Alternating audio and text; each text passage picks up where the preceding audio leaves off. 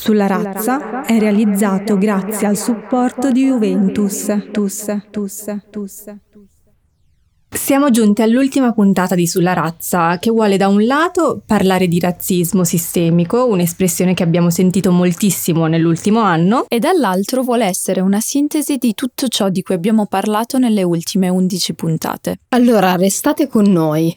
Io sono Natascia Fernando e qui con me ci sono Maria Catena Mancuso, Nadisha Uyangoda e questo è Sulla razza, la conversazione sulla questione razziale in Italia. BAME, Colorism, Fair Skin Privilege. Parole che non abbiamo ancora tradotto, parole che ci mancano. 12 parole, 30 minuti, due volte al mese. Sulla razza. Sulla razza. Sulla razza. Sulla razza. Voglio che siano tutti indignati, che rimangano spiazzati da certe forme di ingiustizia. La nostra capacità di elaborare queste uccisioni risulta fallace perché per troppo tempo la gente non si è concessa di considerare il problema come una cosa tangibile e sistematica. Questo è l'altro aspetto della faccenda. Desidero che questa indignazione esista, anche se credo ci sia bisogno di ripensare e forse ricontestualizzare il tutto, mi accorgo solo ora che i miei amici, usciti dall'ombra del razzismo a tutti i manifesto che c'è in Ohio, si stavano abituando a quello taciturno, più liberale. In genere, il razzismo che talvolta affonda le radici in una falsa preoccupazione e mette in discussione la tua stessa esistenza. È strano immaginarsi nei panni di una persona che potrebbe valere di più da morta o in fin di vita. Ma certo, se le emozioni connesse alla tua scomparsa possono acquistare un valore, allora la tua stessa scomparsa non diventa forse una merce di scambio? Non so che farmene dell'uomo bianco che fa un post su internet per esprimere disgusto verso il razzismo di questo paese, perché quando gli faccio notare un comportamento fuori luogo, che supera un certo limite, lui fa finta di non sentirmi.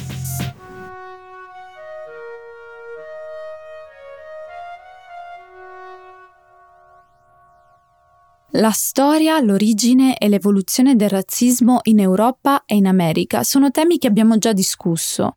Ma termini come razzismo sistemico, istituzionale e strutturale, che cosa significano in breve? Tra razzismo sistemico e strutturale non c'è una distinzione netta, sono intercambiabili. Però alcuni accademici spiegano che il razzismo sistemico designa un'intera struttura sociale che mantiene un sistema razziale oppressivo e che colpisce diversi gruppi razzializzati in una società. La professoressa di scienze politiche Andra Gillespie afferma che nel contesto statunitense è un sistema di conformazioni che hanno procedure o processi che svantaggiano gli afroamericani. In Italia, dove il dibattito sul razzismo strutturale è ancora acerbo e si badi non per mancanza di persone preparate e pronte ad affrontarlo, si è abituati a pensare che il razzismo si manifesti necessariamente con delle azioni violente, un pestaggio, un omicidio, un attacco terroristico di un suprematista bianco. Ma il razzismo non si limita ad essere un evento, è appunto un sistema, una struttura ed è importante che noi persone bianche alleniamo l'occhio a vederlo anche in questi termini, perché a livello collettivo siamo noi a tenerlo in piedi. Mi chiedo cosa le persone pensino che sia il razzismo nel 2020. Non è più volare nel terzo mondo, caricare qualche centinaio di neri e metterli in vendita al mercato di quartiere. Non è mettere fuori dai negozi cartelli con scritto solo per bianchi non è approvare delle leggi che rinforzino una segregazione razziale, anche se qui devo dire che qualcuno in Italia ci ha provato. Il razzismo di oggi è l'eredità di tutte queste pratiche, più altre. Il razzismo è un accumulo di comportamenti storicamente istituzionalizzati o abituali, che portano beneficio ai bianchi ai danni delle persone di colore.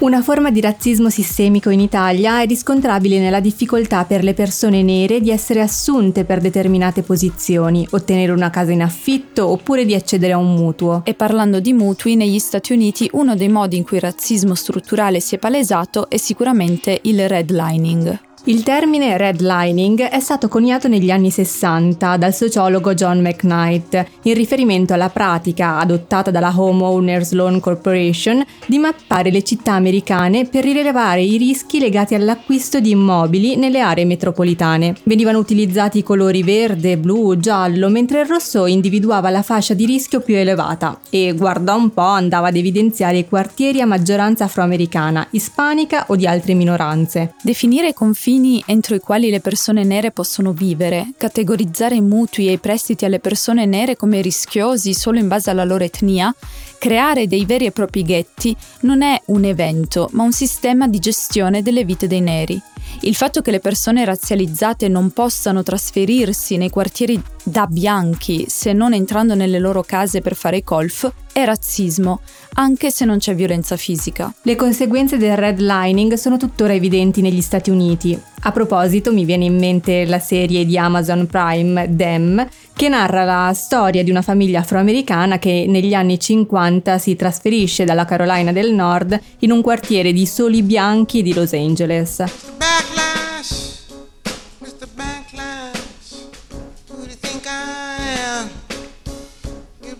taxes, freeze my wages, send my only son, son to Vietnam. You see what happened there? He give me second class houses,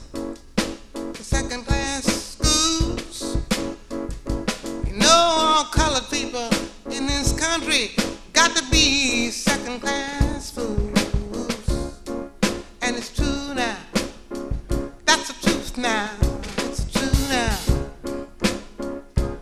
Il redlining si mescola poi ai processi di gentrificazione, per cui quando in un quartiere iniziano a trasferirsi persone bianche e benestanti, i prezzi delle case aumentano, la zona viene riqualificata, il degrado viene sanificato e chi per anni aveva vissuto lì viene sfrattato e spinto ai margini, sia fisicamente che socialmente.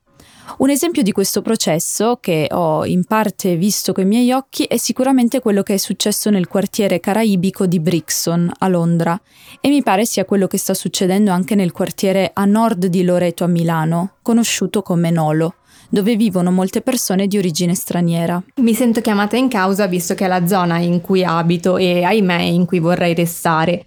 E questo è un motivo in più per cui da qualche tempo sono ossessionata dalla questione dell'abitare la città. Infatti in un pezzo su Jacobin scrivevo che gli italiani di minoranza etnica crescono in quartieri dove la loro stessa presenza ha un impatto sul mercato immobiliare e benché sia difficile stabilire univocamente il nesso causale tra variazioni di valori immobiliari e flussi di immigrati, i prezzi degli immobili di alcuni quartieri di Milano, come per esempio Via Padova o Giambellino, non aumentano di pari passo con quelli di quartieri residenziali caratterizzati da un minor tasso di residenti non bianchi. I processi di gentrificazione stravolgono la composizione sociale di un quartiere e colpiscono soprattutto le classi meno abbienti. A Londra si è parlato persino di pulizia sociale degli abitanti delle case popolari, sfrattati e obbligati a trasferirsi in altre città meno costose, fatto che ha portato alla disgregazione di intere comunità e famiglie, mettendo a dura prova reti di solidarietà e resistenza. Questi processi e in generale il razzismo strutturale vanno oltre alle responsabilità del singolo, hanno una dimensione collettiva, ma è importante svelare i meccanismi di un sistema basato sulla discriminazione e la razzializzazione, perché se resta invisibile, sotto traccia, sarà impossibile metterlo in discussione e smantellarlo. E in questo invece abbiamo tutti un ruolo da giocare. Razzismo in Italia è anche il fatto che il razzismo venga narrato, interpretato, giudicato e assolto da persone bianche. I neri restano vittime vaghe, dai nomi che si dimenticano velocemente. Chi fa parte di una minoranza sa bene come si manifesta il razzismo sistemico, perché appunto si manifesta nella quotidianità. La ricerca che ho condotto io stessa a Milano, proprio nei quartieri di Nolo e Zara, lo sottolinea. Nell'analizzare come la rappresentazione della cosiddetta crisi di migrazione influisse sulle stesse persone migranti, tutti i partecipanti che ho intervistato hanno affermato che non c'è spazio per un progresso personale e sociale in Italia. Sostenevano che non ci fosse alcuna possibilità di avanzamento sociale e si preoccupavano del futuro dei loro figli. Il loro status di immigrato, immigrata, implica che sono solo in grado di accedere a certi lavori manuali, come lavori di pulizia, lavoro di cura, l'essere bracciante e via dicendo. Non a caso, quasi tutti avevano intenzione di trasferirsi nei paesi originari o andare in altri paesi europei. In effetti ho notato che non sono pochi gli studenti o i giovani di seconda generazione che decidono di trasferirsi all'estero, in paesi anglofoni o francofoni, in base al luogo di origine. Tu stessa, Natasha, ne sei un esempio. C'è anche una serie di expats diretto tra il 2016 e il 2017 da Joanna Fricot, la fondatrice di Griot Magazine, che è un documentario web che racconta le storie di alcuni afro-italiani che hanno scelto di vivere all'estero.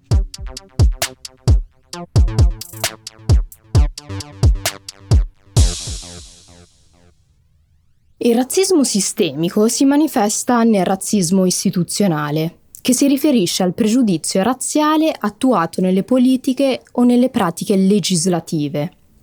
Aliassa Sewell, professoressa di sociologia, lo definisce come blocco delle persone di colore dall'accesso ai beni, ai servizi e alle opportunità della società. Tale pregiudizio può essere esplicito, realizzato ignorando sistematicamente le esigenze, le realtà delle minoranze. Esempi? La legge Bossi-Fini, la questione della cittadinanza, non avere il diritto di voto pur contribuendo allo sviluppo del paese. Il razzismo si verifica quando il pregiudizio di un gruppo razziale è sostenuto dall'autorità legale e dal controllo istituzionale. Questa autorità e questo controllo trasformano i pregiudizi individuali in un sistema di vasta portata che non dipende più dalle buone intenzioni dei singoli attori, ma diventa l'impostazione predefinita della società e si riproduce automaticamente. Il razzismo è un sistema.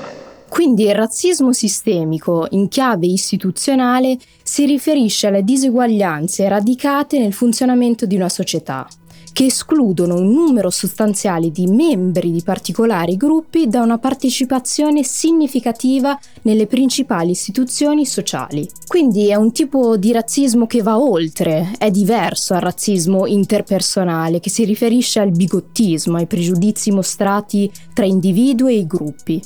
Diverso anche dal razzismo interiorizzato che non richiede una rappresentanza esterna, ma è un tipo di discriminazione che un individuo volge a se stesso, per esempio il colorismo. Il razzismo istituzionale in Italia è anche quell'insieme di leggi sull'immigrazione introdotte negli anni sia da partiti di destra che di sinistra che ostacolano la vita delle persone nere che decidono chi è migrante e chi un expat, chi è meritevole di restare perché è un rifugiato e chi deve essere rinchiuso in un CPR e rimpatriato, chi può avere il privilegio di migrare attraverso canali sicuri e chi deve morire ai confini dell'Europa. Ce ne parla meglio Oisa Obasui, autrice di Corpi estranei, pubblicato da People. Il razzismo sistemico in Italia si manifesta in modalità diverse è un sistema, appunto, viviamo in un contesto in cui il razzismo si manifesta su più livelli e uno di questi è appunto il modo in cui il razzismo è fatto a legge, nel senso che le leggi presenti in Italia eh, fanno parte del contesto del razzismo sistemico. Pensiamo alla legge Bossi-Fini, per esempio, che è una legge che vincola l'ottenimento del permesso di soggiorno al contratto di lavoro, tramite il paradossale concetto di fare incrociare domanda e offerta quando la persona straniera si trova ancora nel paese di origine. E questo ha di fatto creato maggiori irregolarità e conseguentemente vulnerabilità tra le persone straniere perché le persone comunque che si trovano senza documenti si trovano vittime di maggior sfruttamento, vulnerabilità, vittime di caporalato, per esempio pensiamo a quanti e quante sono vittime di caporalato nel settore agricolo, pensiamo anche a tutto ciò che concerne la mobilità internazionale stessa, i canali per entrare in Italia e più in senso lato in Europa Europa sono veramente pochi, specie se si proviene da un paese in via di sviluppo. E quindi per questo la persona è più costretta ad affrontare viaggi pericolosi nel Mediterraneo. E ancora se poi ci riesce, arriva in Italia si trova di nuovo invischiata spesso in un limbo di irregolarità e sfruttamento appunto schiacciate dalle leggi quali la Bossi-Fini. Pensiamo anche agli stessi accordi con la Libia per esempio, pensiamo al memorandum d'intesa tra Libia e Italia basato proprio sulla, sul reprimere le partenze delle persone migranti che tentano di viaggiare verso l'Europa, quindi sappiamo benissimo che Questo accordo si basa fondamentalmente sul finanziamento alla Guardia Costiera Libica, alla cosiddetta Guardia Costiera Libica e anche al finanziamento delle attività delle, delle, autorità libiche sul proprio territorio, costituito da torture e eh, maltrattamenti gravi nei confronti di persone, uomini, donne e bambini nei centri di detenzione in Libia, che non è nemmeno categoriato come posto sicuro, avvengono respingimenti illegali continui sulle frontiere, per esempio nel nord Italia, pensiamo anche a eh, tutto quello che concerne i CPR, i centri di permanenza per il rimpatrio, conosciamo gli abusi che avvengono all'interno di questi centri in cui le persone di origine straniera vengono rinchiuse se trovate prive di documenti e la stessa legittimità di questi CPR è messa in discussione proprio per le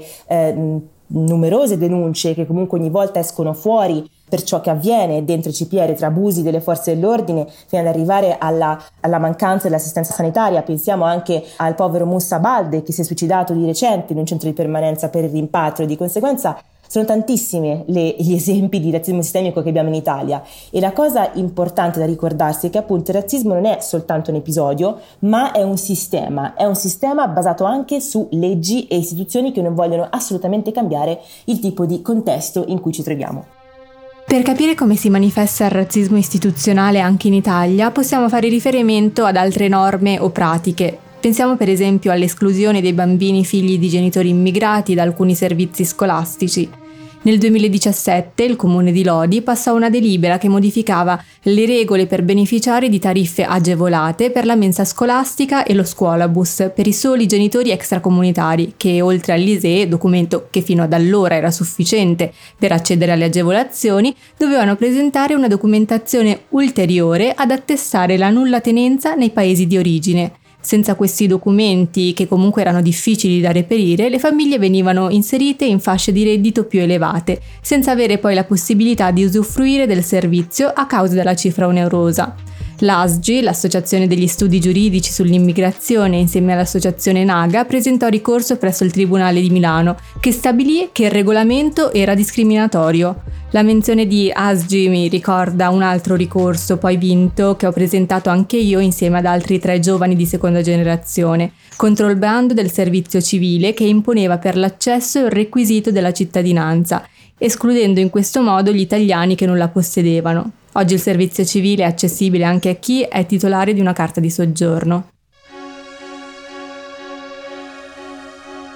Un concetto parallelo a quello di razzismo sistemico è la violenza, l'oppressione epistemica, trattata da Christy Dodson.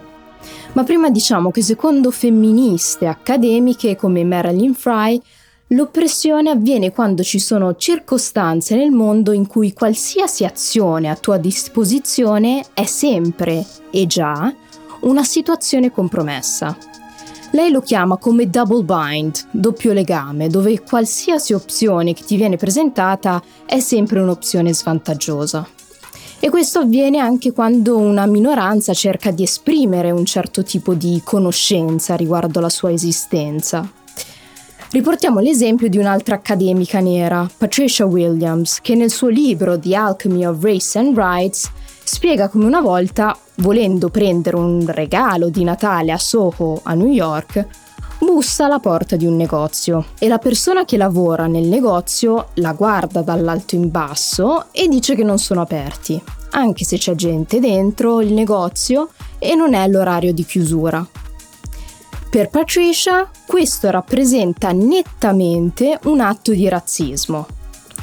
Esperienze come questa sono di per sé negative, ma è il riscontro nel raccontare questa storia che è persino più demoralizzante, perché le persone dicevano cose come no, quello non è razzismo, sta esagerando, persone non di minoranza che le suggerivano di aver letto male lei la situazione, che non poteva essere discriminazione quella, che magari non l'avevano fatta entrare per altre ragioni, ma assolutamente non per questioni razziali. La maggior parte degli interlocutori italiani bianchi teme più di essere accusata di razzismo che di essere realmente razzista. Dici di essere stata vittima di un episodio di razzismo e i commenti che mettono le mani avanti non si contano. No, ma quello non è razzismo. Ma no, dai, avrai capito male. Guarda, sarà stato un caso, queste cose non succedono più. te lo dicono come se il razzismo avesse avuto una data di scadenza. Ora io mi chiedo, in quanti, in quante tra di noi di minoranza abbiamo esperienze simili? Mi suona familiare. In quante, in quanti di noi non vengono presi sul serio e vengono accusati, accusate di calcare troppo sul razzismo.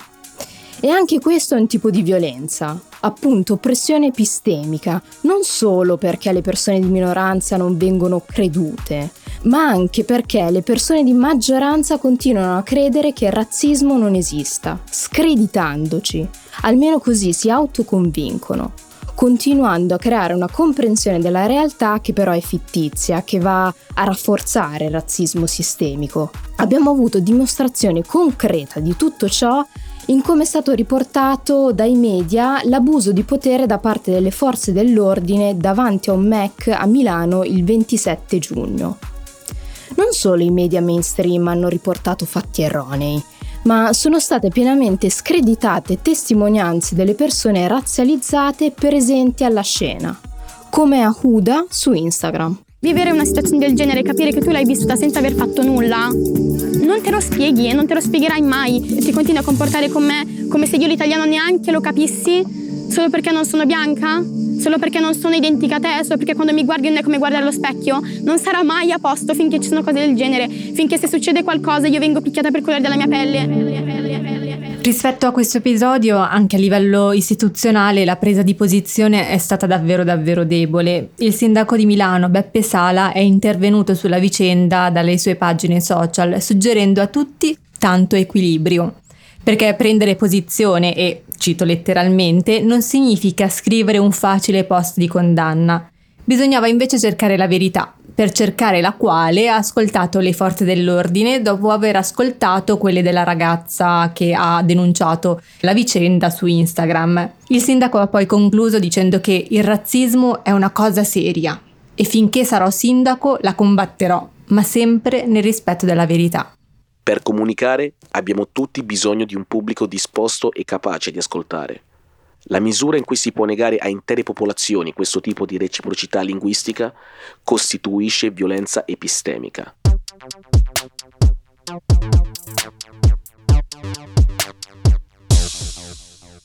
Stereotipi e pregiudizi fanno parte di ogni cultura. Un esempio è l'afrofobia, un atteggiamento di ostilità e intolleranza nei confronti delle persone afrodiscendenti, che è presente anche in comunità razzializzate.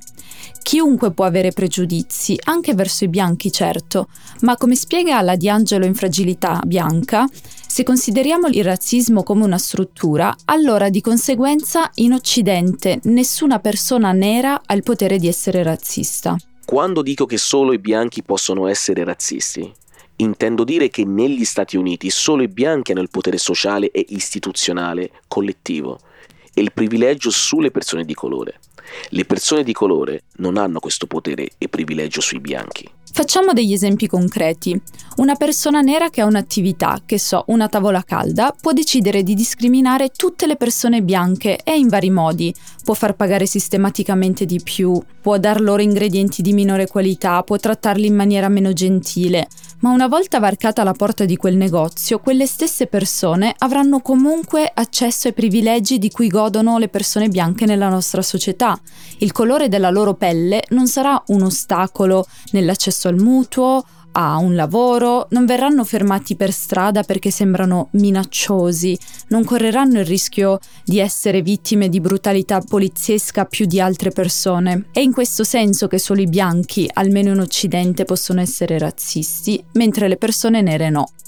E voi ragazze che cosa ne pensate? Non sono d'accordo col fatto che non ci siano forme di razzismo tra soggetti razzializzati. L'afrofobia dilagante all'interno di determinate comunità asiatiche è secondo me una forma di razzismo, anche in Italia. Si dice spesso che le comunità straniere, soprattutto gli immigrati di prima generazione, abbiano la tendenza a restare molto legati alle tradizioni, modi di pensare, le sovrastrutture proprie dei paesi di origine mi sembra che questo sia avvenuto anche con forme di discriminazione come l'afrofobia, appunto, che considero razzismo tanto nel subcontinente indiano o in Cina che nelle comunità italiane originarie di quelle aree geografiche. Secondo me c'è razzismo anche tra diverse comunità razzializzate, l'islamofobia ne è una prova.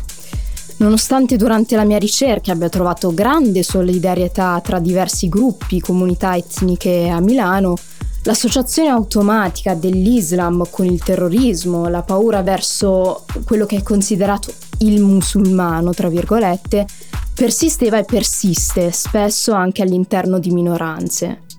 Certo, è comunque frutto di strutture più grandi, di discorsi mediatici orientalisti, ma a volte sono anche forme di razzismo che le persone, appunto, che migrano portano con sé dal loro paese d'origine. Io comunque questo lo chiamerei razzismo.